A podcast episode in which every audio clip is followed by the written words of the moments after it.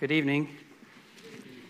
Good to be in the house of the Lord tonight, and thankful for the opportunity I have uh, to be able to worship with you tonight, and Lord willing, uh, this week. Um, I, I've never, I've given a devotion here at the minister's school, but I've never preached here, uh, and so uh, I'm just excited to be able to be with you all. Um, I think I know most of you. Some of you I don't.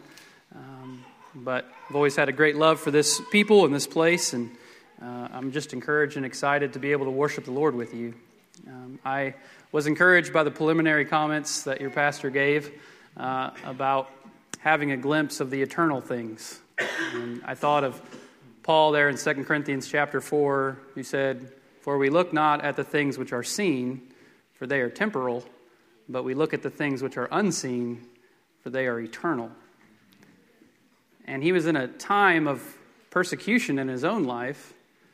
And yet, as he got a glimpse of the eternal, despite he was going through what he was going through, he said, My outer man perishes, but my inner man is renewed day by day. And as he started to compare what he was going through in the moment to what God had in store for him in eternity, he called it a moment of light affliction. it was harder than anything I've ever thought of. And when he compared it to what God had in store for him in glory, he couldn't refer to it anything other than a moment of light affliction. Uh, thankful for that, and I do pray that God would give us a glimpse of the eternal things, the things that matter above all else. And uh, just pray that God would help us in that way. I want to share the message that God has put on my heart, and nothing more or less tonight. And so do pray for me uh, as I try to deliver God's word. If you have a Bible with you tonight, uh, we're going to take a reading from the Gospel of Mark.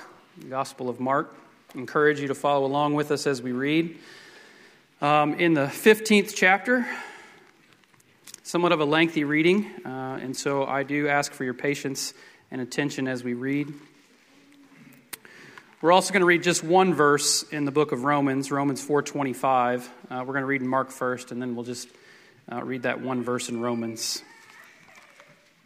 Title of my message tonight is Christ Crucified. Christ Crucified. Mark chapter 15, we're going to begin reading in verse 16. This is Mark's account of the crucifixion of Jesus, and I pray God would bless the reading of his word tonight. Mark 15, verse 16. And the soldiers led him away into the hall called Praetorium, and they called together the whole band, and they clothed him with purple and platted a crown of thorns and put it upon his head and began to salute him, Hail, King of the Jews!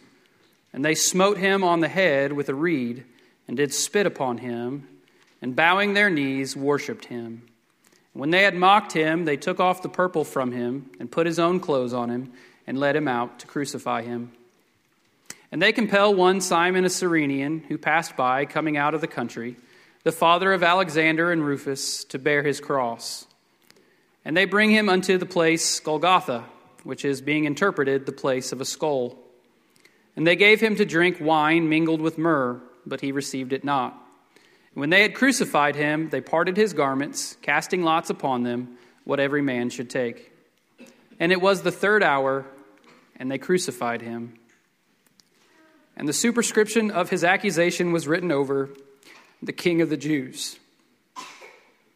And with him they crucified two thieves, the one on his right hand and the other on his left. And the scripture was fulfilled, which saith, And he was numbered with the transgressors. And they that passed by railed on him, wagging their heads and saying, Ah, thou that destroyest the temple and buildest it in three days, save thyself and come down from the cross. Likewise, also the chief priests, mocking, said among themselves with the scribes, He saved others, himself he cannot save. Let Christ, the King of Israel, descend now from the cross, that we may see and believe. And they were crucified with, and they that crucified with him reviled him. And when the sixth hour was come, there was darkness over the whole land until the ninth hour.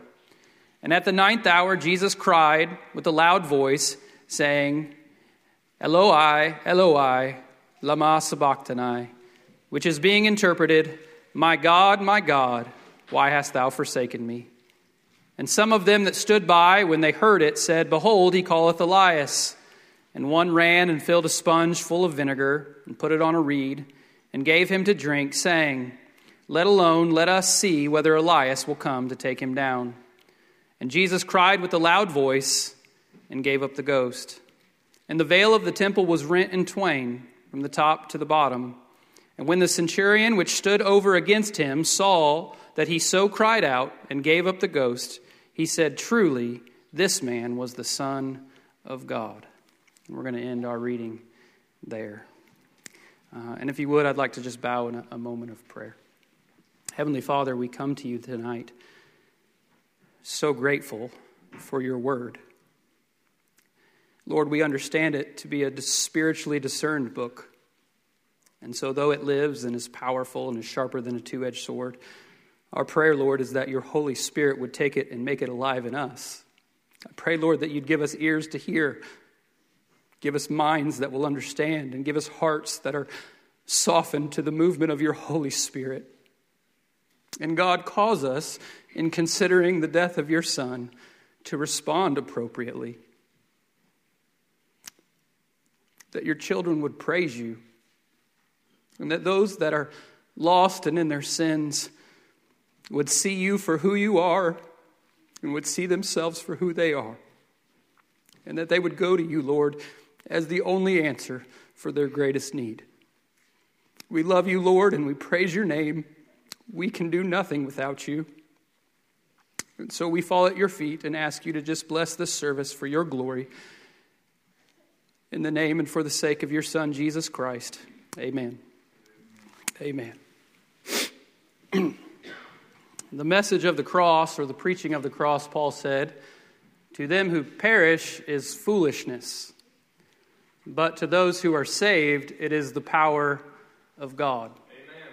He said there's two people those that, as they consider the message of Jesus Christ and his crucifixion, uh, they believe it to be foolishness, they believe it to be religious myth created to make people feel good or, or whatever the case may be. You've probably heard many people, even in your circles of influence, criticize and mock and, and talk about the foolishness of this religious account of Jesus.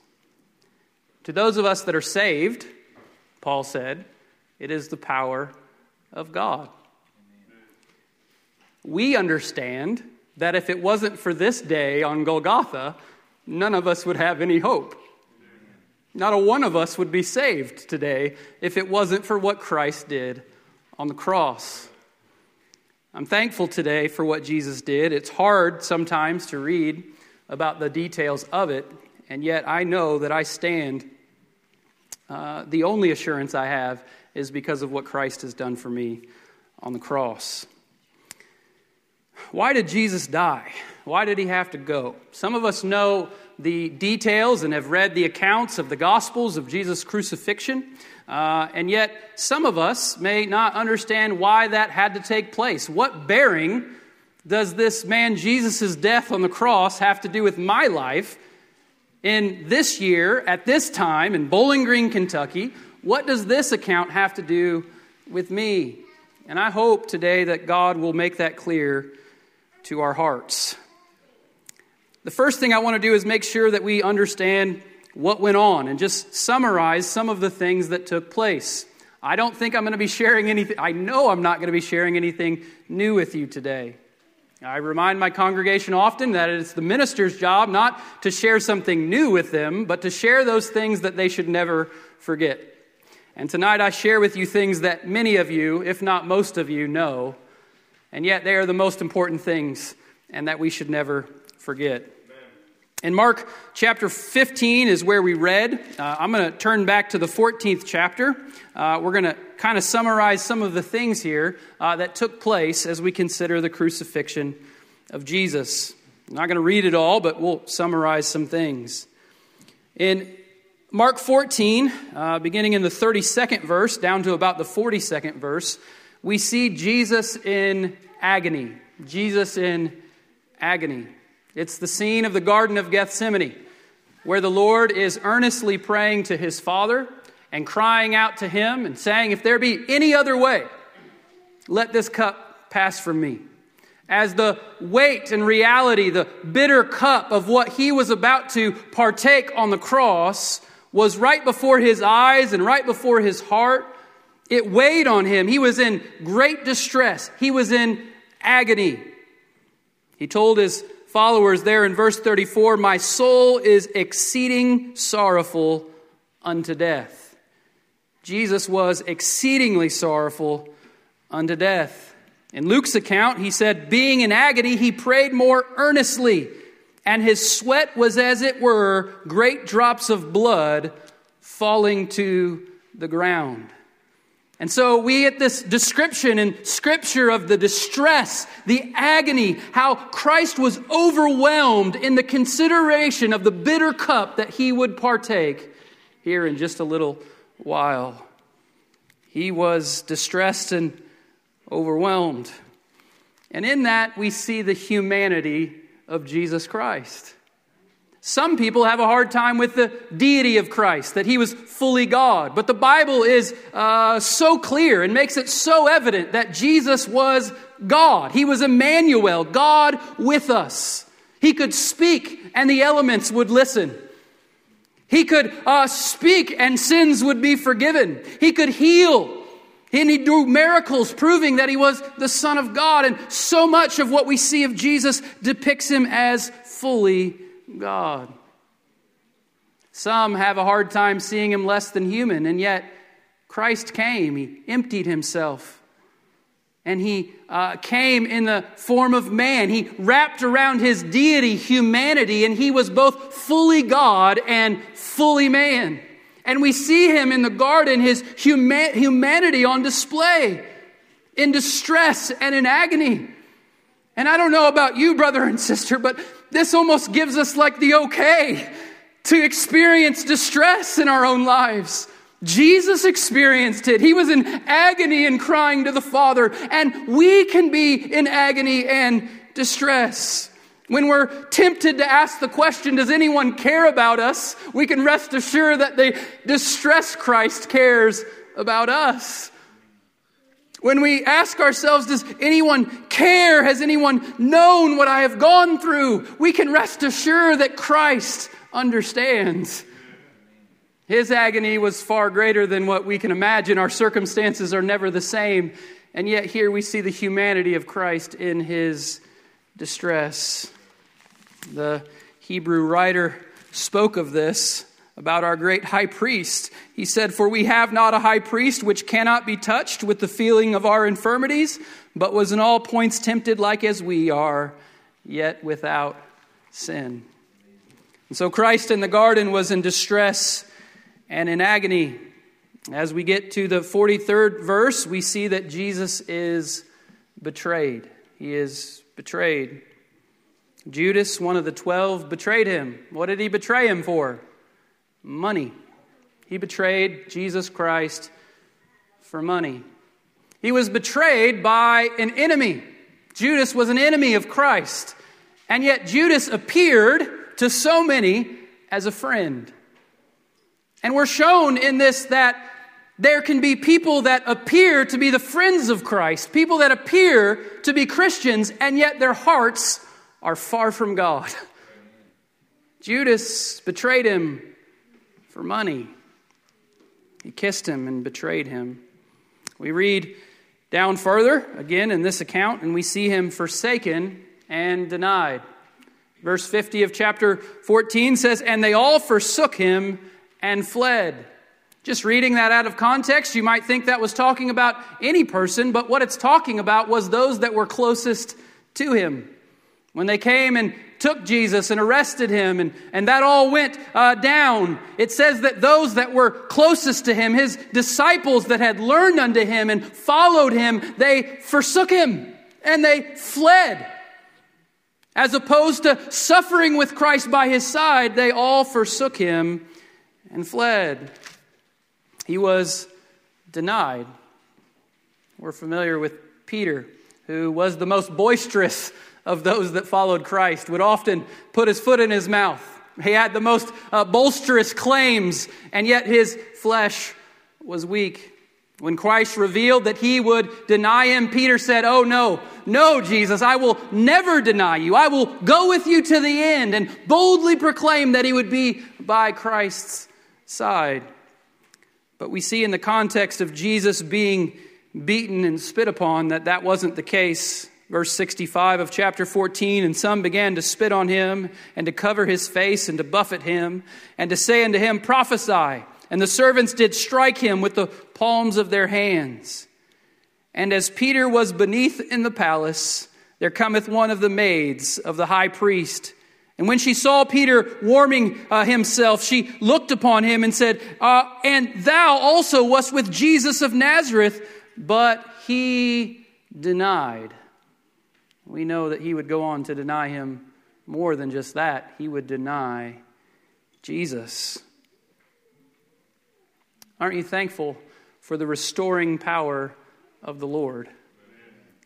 Because when you go and you read the writings of Peter in 1 Peter, it tells Peter tells us to always be ready to give an answer to all those would ask about the hope that lies within us. He says, always be ready. And you're reading that and you're like, that's Peter? Come on now, right? Uh, is Peter just a hypocrite? Clearly, he wasn't ready when the moment of trial came. He denied the Lord and failed the Lord in a miserable fashion. And yet, here we see Peter later on writing to us by the inspiration of the Holy Spirit to always be ready to give an answer. We see Peter preaching on the day of Pentecost, Christ crucified and resurrected with boldness and empowered by the Spirit of God. We see him before the Sanhedrin court saying, You crucified him. What happened between a Peter here that denied him and forsook him to the Peter that went out and gave his life proclaiming the truths of Christ crucified and resurrected? Oh, it was the restoring love and mercy of the Lord. you, you Bible readers know the account of him calling him in from fishing and, and talking to him and he asks him that question Peter, do you love me? Do you love me? And He says, Yes, Lord, you know I love you. He said, Feed my sheep. You know the account, and it goes on three times, and we could get into the depth of that. But what we see in the denial of, of Jesus here by Peter is that the Lord is loving and merciful. And though they scattered, he said, I would go before you in Galilee. And he would call them and restore them and use them. And I'm thankful today that even in our greatest failings before the Lord, that He loves His own and that He will restore His own and that He will use His own and so, if anyone here tonight may sit and think that they have disqualified themselves from doing a work for God, He loves you. He is patient with you. He can restore you and use you for the advancement of His kingdom. so, we see Him in agony, we see Him betrayed, we see Him forsaken and denied, and we see Him mocked. We get up to the portion of Scripture that we read in chapter 15. First, we see him mocked by the soldiers. They made a great scene of him. They took his clothing and they wrapped him in purple robes, the clothing of royalty. They didn't do this out of respect of who he was or what he would do for them, but they did it because they were mocking him, because those called him the king of the Jews. And so they put him in royal apparel. They clothed him with purple and plaited a crown of thorns, and they placed it upon his head. They began to salute him, Hail, King of the Jews! Mocking him, hitting him in the head, spitting on him, and bowing before him, mockingly worshiping him as king. they weren't alone in the mocking we see that uh, the bystanders were even mocking him. In verse 29, it says, And they that passed by railed on him, wagging their heads and saying, Oh, thou that destroyest the temple and buildest it in three days. They railed on him and they mocked his very words that Jesus had said. They had heard the things that he said, but they didn't understand the things that he said. Because he did talk about the temple that would be torn down and rebuilt in three days. But what Jesus was talking about was the temple of his body. He was telling them that he would give his life and lay it down for us, and that in three days he would take it up again. And yet, here they are taking him to the cross in fulfillment of what he said would take place. And the bystanders wagged their heads and railed on him and mocked his words. Oh, thou that destroyest the temple and buildest it in three days, save thyself and come down from the cross. Well, you might think that the religious folks would at least have the decency not to join the crowd mocking him, and yet we see that the priests and the scribes joined in in the mocking. Likewise, also, verse 31 the chief priests mocking said amongst themselves with the scribes, He saved others, himself he cannot save. Listen to this now, verse 32 Let Christ, the King of Israel, descend now from the cross that we may see and believe. you see, what they didn't understand is that they would never see and believe, and none of us would ever, ever see and believe unless Christ stayed on the cross, right? They're saying, Come down, show us this great miracle. If we see it, we'll believe. But the reality of the matter is, unless Christ stayed and remained willingly giving his life for us and for them, none of us would ever see and believe. And they mocked him, they ridiculed him. And yet Christ hung there and died. We see him mocked, and then we see him crucified. There's no great exaggerations or build up about his crucifixion. It was the cruel, hard death that it was. It was not unique just to Jesus. We see that there were two others being crucified with him. It was a common form of Roman torture. It was horrible. But we understand that it wasn't just merely the physical suffering that Christ went through on the cross, but that did not even compare to the spiritual and emotional suffering that Christ would experience on the cross. Eloi, Eloi, lama sabachthani, my God, my God, why hast thou forsaken me? And Christ suffered the penalty of sin in our place and experienced the wrath of God against sin, sin that he had never committed on that cross. He is crucified and he was numbered with the transgressors, it says. There were two that were crucified with him. Luke uh, expounds on his account of the, those that were crucified with him.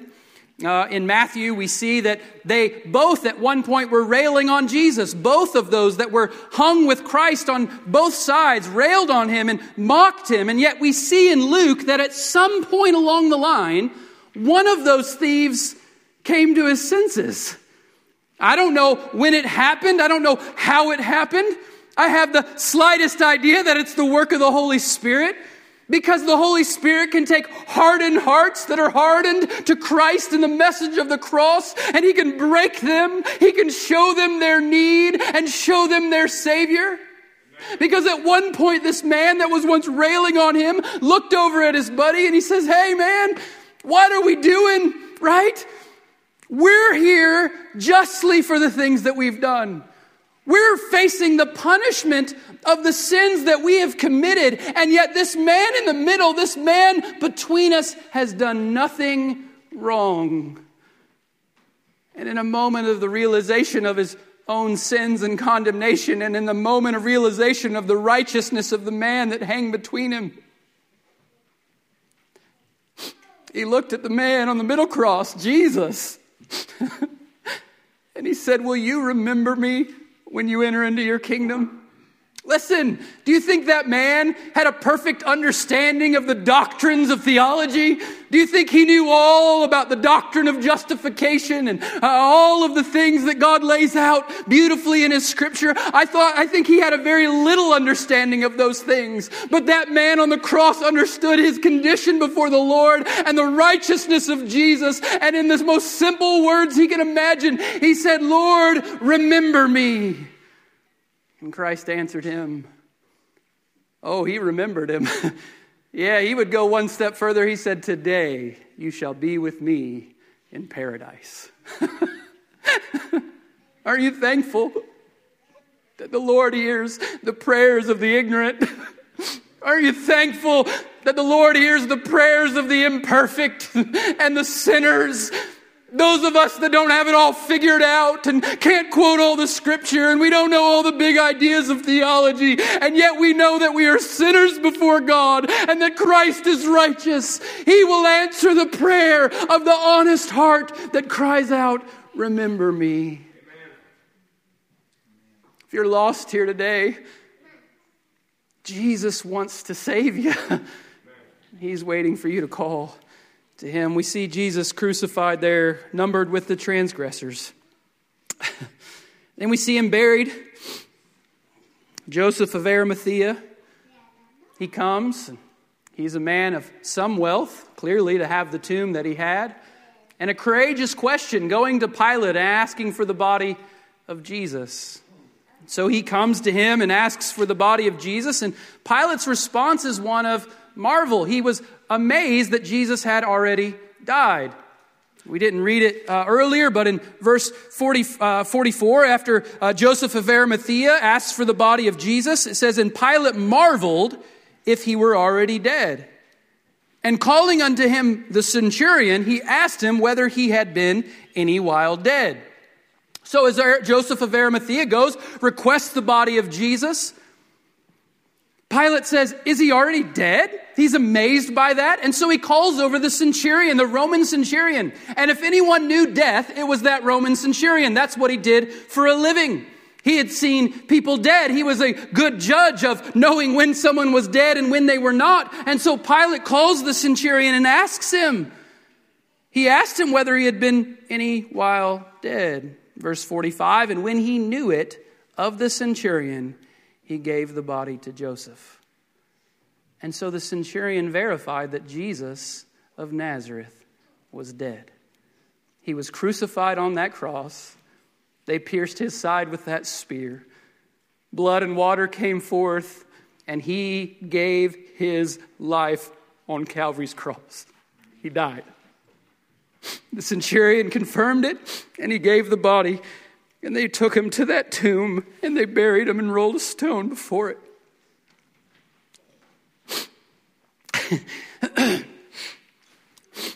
Now, in the book of Romans, I don't think I said I was going to read it and then I didn't, so we'll read it now.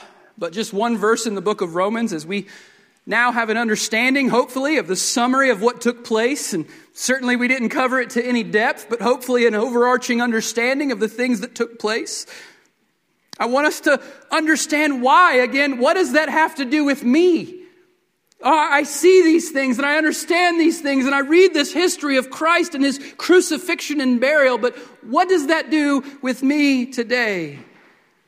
In a very succinct yet profound summary of Christ's death on the cross, Paul writes in Romans, who, speaking of Jesus, was delivered for our offenses and was raised again for our justification. he was delivered for our offenses and was raised again for our justification. I just want to look at that verse for a moment as we describe the why of why Jesus died there on the cross. First of all, it tells us that he was delivered. He was delivered. Sometimes we make the mistake of painting Jesus as a helpless victim, right? But the reality is is that Jesus was never a helpless victim. He was delivered and willingly gave himself in our place. John 3:16, the most quoted uh, verse in the Bible, most well known. What does it tell us? For God so loved the world that what? He gave his only begotten Son. Right? God gave his Son. He delivered him up for us in Second Corinthians 2, uh, 521, one of my favorite gospel verses. It says, He made him to be sin for us who knew no sin, that we might become the righteousness of God in him. Who is that? God made him, made Jesus, God made Jesus sin for us who knew no sin. God was in Christ reconciling the world unto himself. God delivered his only son to die in our place.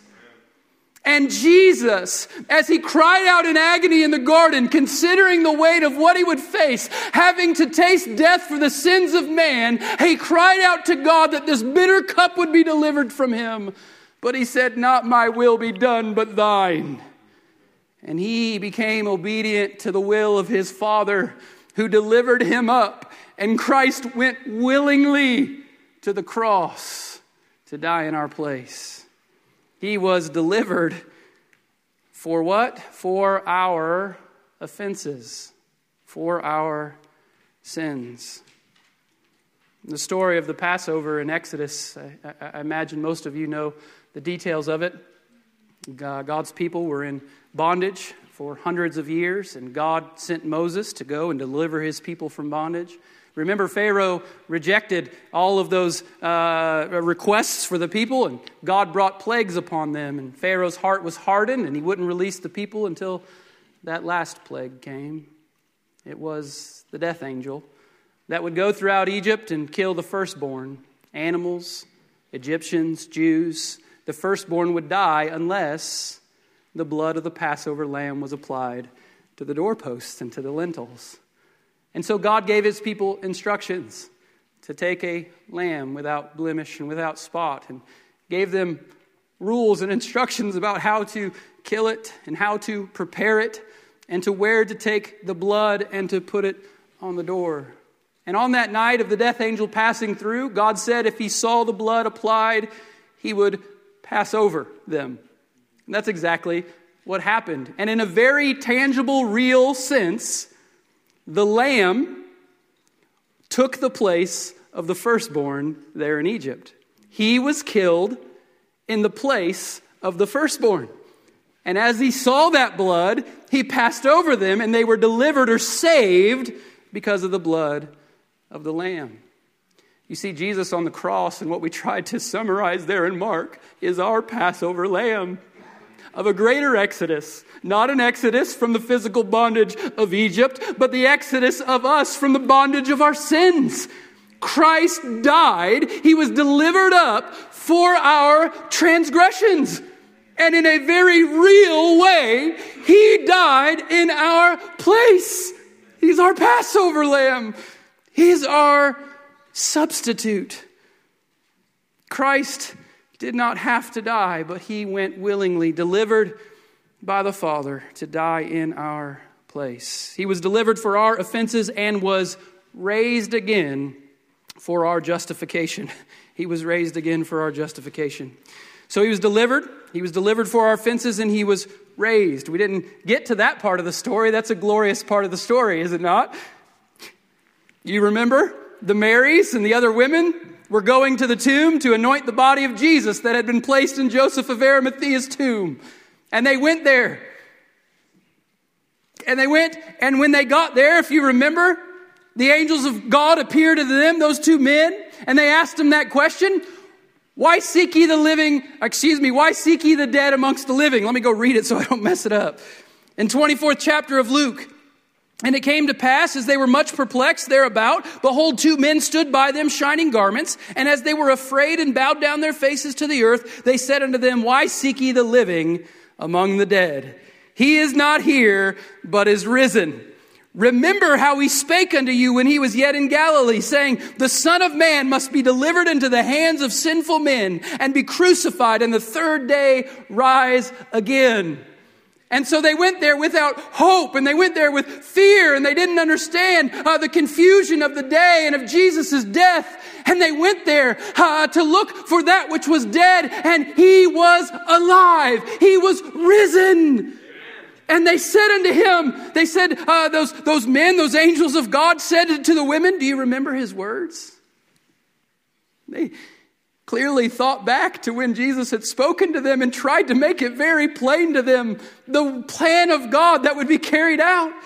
That Jesus would be delivered up to be crucified and on the third day he would raise again. And surely they must have, it says that they remembered that. What a moment that must have been when they thought of those words that they clearly didn't understand in the moment, right? They hadn't wrapped their minds and hearts around what was going to take place, though Jesus made it clear to them. But in that moment of that empty tomb and having seen Jesus crucified and knowing that he was dead and then coming upon that empty tomb and remembering the words and promises of Jesus, Oh, thanks be unto God that this wasn't an afterthought. It wasn't a victim of the moment. This was Jesus fulfilling the divine plan of his Father. He was finishing the work of God, the plan of redemption. He was raised and he defeated death and he defeated sin and he defeated Satan. And listen, death is the thing that so uh, paralyzes the world today. The thought of death, people don't want to think about it and they put it off and they try to do whatever they can to prevent that time. And that's all good in its place. But the reality is, is that is, uh, that is the fate of all of us. We will all one day die. And the reality is that it doesn't have to paralyze us because there is one that has defeated death, that has been risen from it, and we can defeat death in Him. He was raised for our justification to make us right with God. He was delivered up for our transgressions, and he was raised for our justification to make us right with God. You see, the beautiful thing is that on the cross, our sins were counted to the account of Jesus on the cross.